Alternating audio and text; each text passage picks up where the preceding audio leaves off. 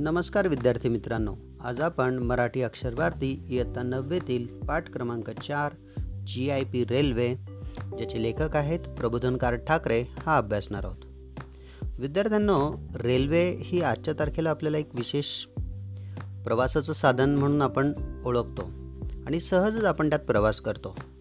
पण ज्या वेळेला प्रवास करायचा असेल तर त्यावेळेला घोडा बैल झुंपून जी गाडी ओढली जायची तर त्या गाडीत बसणाऱ्यांना रेल्वे ही विशेष वाटली.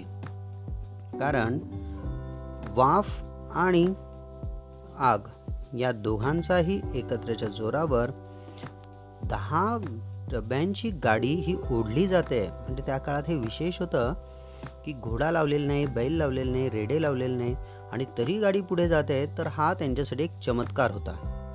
कारण यांच्याशिवाय प्रवास होणं शक्यच नाही.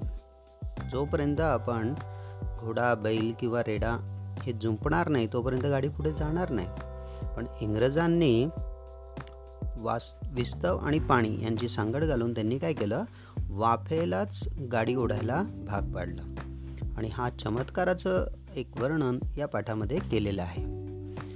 सन अठराशे त्रेपन्नमध्ये इंग्रजांनी मुंबई ते ठाणे असा एकेरी रेल्वे मार्ग तयार केला. एकेरी रेल्वे मार्ग म्हणजे फक्त एकच रेल्वे पटरी त्यावर होती. म्हणजे जाण्यासाठी पण तोच मार्ग आणि येण्यासाठी पण तोच मार्ग.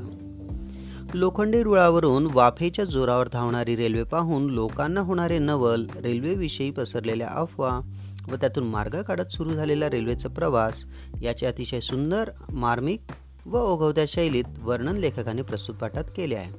तर चला तर मग बघूया आजचा पाठ जी आय पी रेल्वे.